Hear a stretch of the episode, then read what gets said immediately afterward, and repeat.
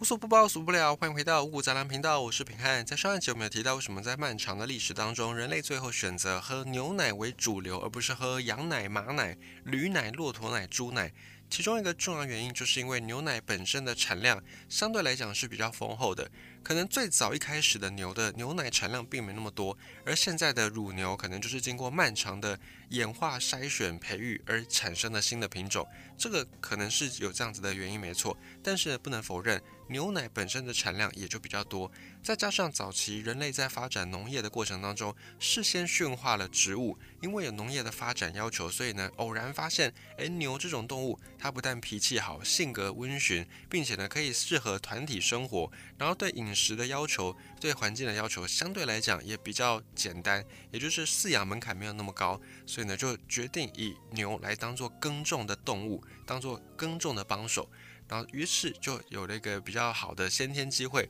让人类可以有更多喝到牛奶的可能性。然后再经过漫长的历史发展，到最后发展出了工业革命，然后有铁路可以更好的运送、运输这些牛奶产品等等，才慢慢的让牛奶这个物资普及开来。所以它可以算是天时地利人和各种要素所拼凑在一起，最后得到的结果。那我们在上一集也有讲到说，在美洲。也有牛，美洲的牛叫做美洲野牛。不过呢，根据一些历史学家的推测，美洲野牛可能是早期从白令海峡，就是还在冰河期的时候，俄罗斯跟美国阿拉斯加之间的那道海峡曾经是有冰可以走的。那美洲野牛的祖先可能就是在那个时代从亚洲地方，从旧世界，然后就先走到美洲去，然后再慢慢的演化变成美洲野牛。上一集也稍微提到美洲野牛它的介绍，它是在北美洲体型最大的一种哺乳动物。它的身长可以长到三点五公尺，它的肩高就是肩膀高度可以长到两公尺。成年的野牛大约是重达一吨。那主要是吃草，又分为草原型的跟森林型两种的不同野牛。它曾经广泛的生存在北美洲大平原、落基山脉、美洲的东部林地跟墨西哥北部。那分布的区域是占北美洲总面积大约三分之一，最高数量则是有达到七千万只。那也讲到说，美洲野牛其实天敌不多，虽然狼啦、蛇啦、狮子啦、熊啦都会攻击野牛，可是最大的天敌呢还是人类，而且呢，人类是美洲野牛最残酷、最彻底的天敌。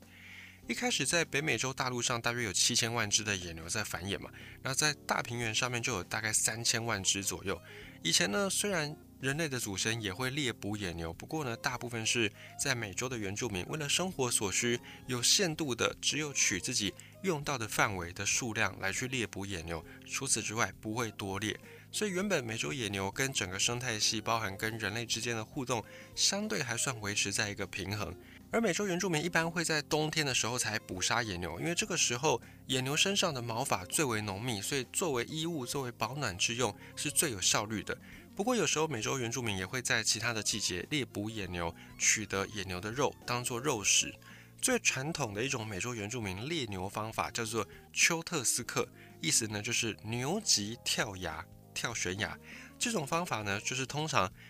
用了野牛的一个天性，野牛它们都是一个集体活动的动物，那需要在特定的围猎场来进行。一般的这个围猎场都会有一个圈牛区，先把野牛引导在一起。然后引导到通往悬崖之前呢，有一些巷道，然后最后呢，就是引导他们野牛跳崖的地方，然后在跳崖的悬崖这里有一个屠宰加工区，其中在圈牛区就是一开始赶牛的这个面积是最大的，大约有几十平方公里，而且圈牛区通常里面水草长得非常好，会吸引大量的野牛。那这些原住民们就会在圈牛圈有一些比较靠近悬崖的地方，先用石头叠出石墙。那这个石墙高度不高，大概就在两公尺高左右。把这个石墙堆叠起来，然后把它变成像巷子一样的巷道，然后再把这些石墙弄得弯弯曲曲的连接而成。有考据发现，最长的这种巷道甚至长达九公里。那巷道的尽头呢，就是十几公尺高的悬崖。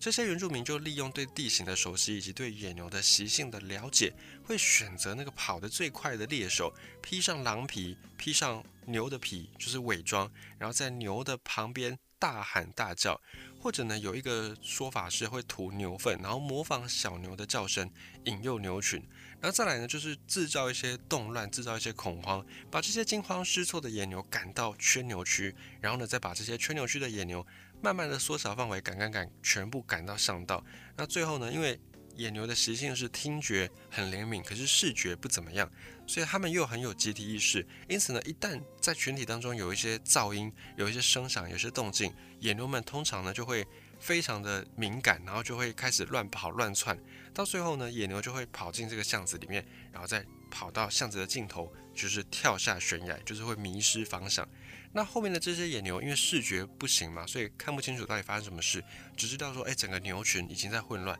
所以就一只接着一只，到最后就跳进这个悬崖里面。而这时候在悬崖下方埋伏的这些原住民们，他们就在这里先设置一个屠宰区，在屠宰区，也就是悬崖这里呢，很多牛会跳下来嘛，跳下来没有摔死的原住民们就会再帮他。给他一个痛快，就是让这些野牛会可以致死，并且在这里肢解啦、屠宰野牛，同时也会挖一些土坑，用来埋藏没有带走的这些牛肉的食物，或者可以把它用来储藏牛皮、牛骨等等。并且这种猎牛法是可以一次让美洲原住民收获很多野牛的，所以每一年呢进行这种野牛跳崖的猎杀。次数不多，一年大概就一到两次。而当时的原住民都是非常的节制的，都非常知道说自己跟整个生态自然之间要处在一个平衡点，所以当时野牛群的这种数量并没有受到太大的压迫，或者没有受到太多的减少。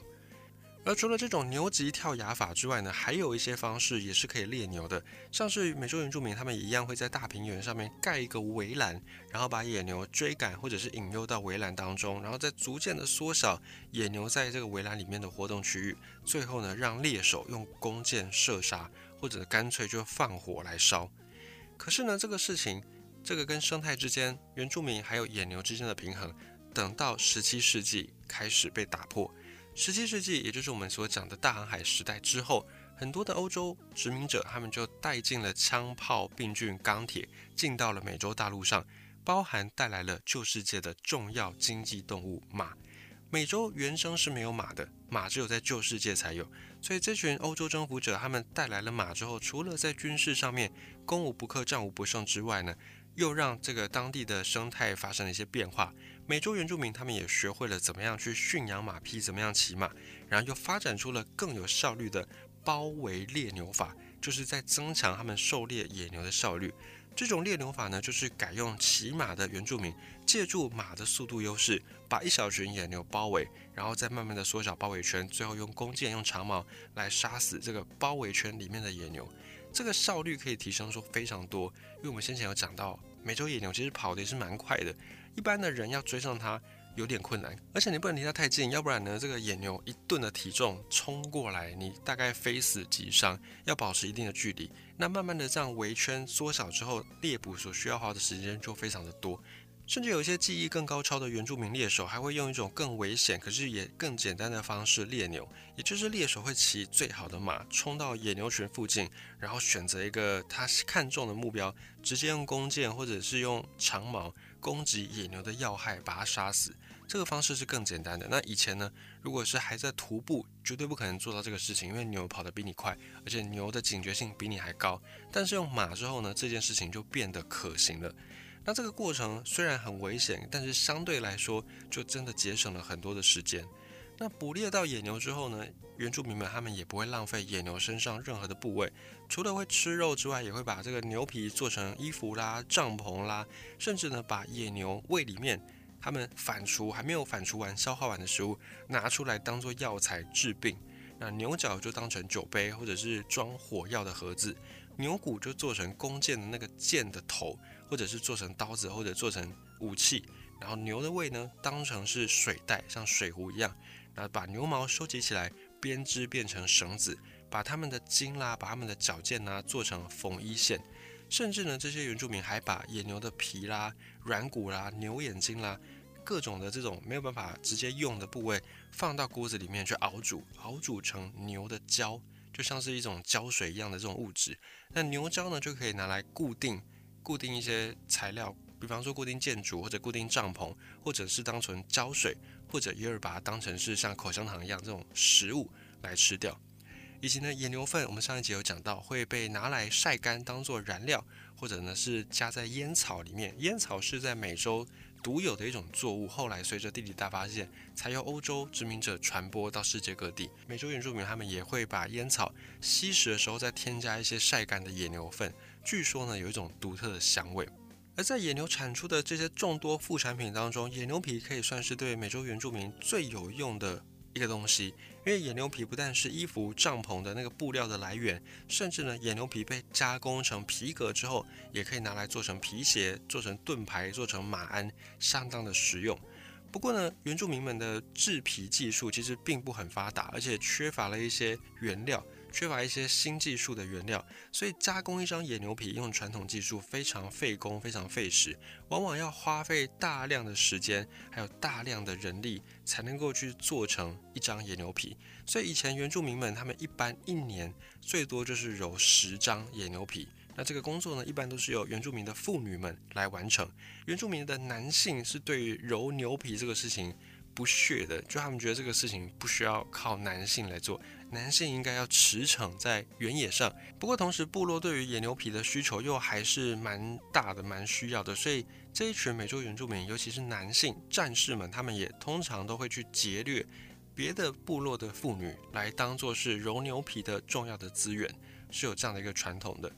而美洲原住民他们在做皮革的技术是比较古老，同时也比较没有效率。他们要先把这个牛皮很厚重的野牛皮拉伸，把它拉平拉整，然后用木钉把这个牛皮呢先固定住，避免它又再往回卷，然后再来用一些刮的工具、刮痧的工具，把残存在牛皮内侧的血跟肉把它刮掉。初步清理完之后，妇女就会把野牛的头盖骨给砸开，取出野牛脑。把野牛脑放到一个容器里面，添加水，把它捣成脑浆，然后把这个脑浆呢再涂在牛皮内侧，让牛皮去泡大概三天。这个目的就是要软化牛皮。那这个野牛脑呢，如果不够用的时候呢，原住民也会把这个野牛的肝脏啦，或者是脂肪啦，就是一些内脏的部分捣碎来当成是替代品。经过了三天浸泡，这个牛皮稍微软化了。原住民就会把牛皮放在火堆上面慢慢烘烤，同时不断的去搓揉它，让这个牛皮可以变得又软又有韧性。而牛皮被烧烤烤干之后呢，就会把它放在皮绳上面，就是用皮绳来回的滚动它，把牛皮的表面打磨得更加光滑、更加平整。那最后呢，还要再用一种特殊的石头，叫做浮石，浮浮浅的浮，浮石再来为牛皮整片抛光。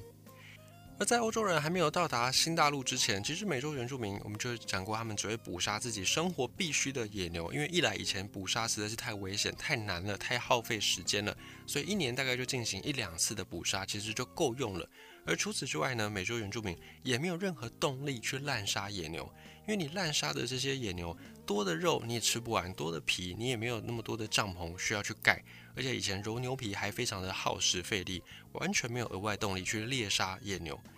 而最先开启这个罪恶之门的，则是欧洲殖民者西班牙人。因为西班牙人最早先到达美洲去进行大规模的殖民，他们就先接触到北美野牛，发现呢，诶，这个美北美野牛可以提供大量的肉食跟皮革，所以西班牙人就用欧洲的货物贸易进来，以及欧洲的马。拿去跟美洲原住民交换牛皮，交换美洲野牛的肉，所以就造成开始有些美洲原住民在自己所需以外的额度再去多猎杀野牛。不过一开始这个猎杀还是没有造成太大的影响。虽然美洲原住民拿到马，也从欧洲殖民者这边拿到火枪，在猎捕野牛效率上是有所提升，而且更加安全，效率也更高，是没错。不过呢，因为牛皮最早还并不是每一张牛皮都能卖钱。就是这个牛皮还是要尽量选择年纪比较小的，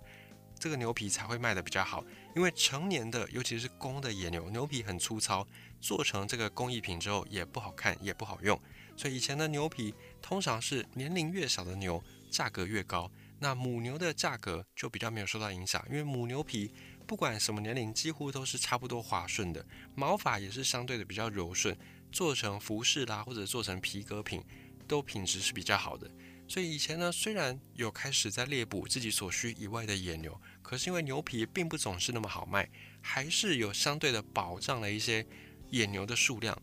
而真正要等到野牛数量开始有比较大规模的减少，则是要等到后期，慢慢的殖民者多了之后，都大部分从美洲的东部开始在发展。那美洲东部的这些殖民者多了，要发展城镇，首先就需要更多的人口。那养人口就要更多的食物，所以就更大量猎捕美洲野牛来当做食物来源，以及呢要需要更多的地去种植，所以就把美洲野牛原本他们的生活空间草料场全部都把它变成农场，变成畜牧场，所以就这样子，原本在。北美上面生活的大约七千万只的野牛，北美野牛数量就一直一直减少。到现在，虽然它们没有灭绝的疑虑，不过呢，也是属于生活环境以及生态受到威胁的一种动物、一种族群。以上呢，就是跟你分享北美野牛跟美洲原住民以及欧洲殖民者三者之间的爱恨纠葛、历史的恩怨情仇。